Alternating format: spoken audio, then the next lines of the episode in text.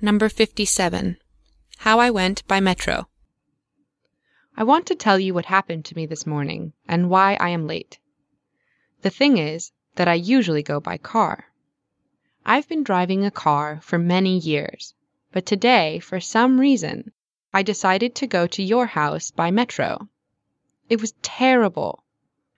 There were a lot of people in the metro.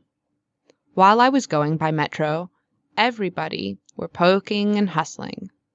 I had been waiting for the train for twenty-five minutes before it arrived.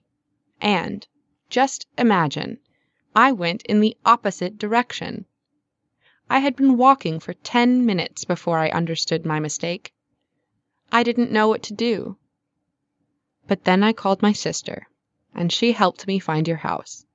And finally, I am here. So we are sitting and talking. I am warm, and nobody's poking me. That's wonderful. Next time, I won't go by metro at any price, not for love or money. By the way, how long have you been waiting for me? I promise that next time I'll come on time, whatever happens. I will go by car.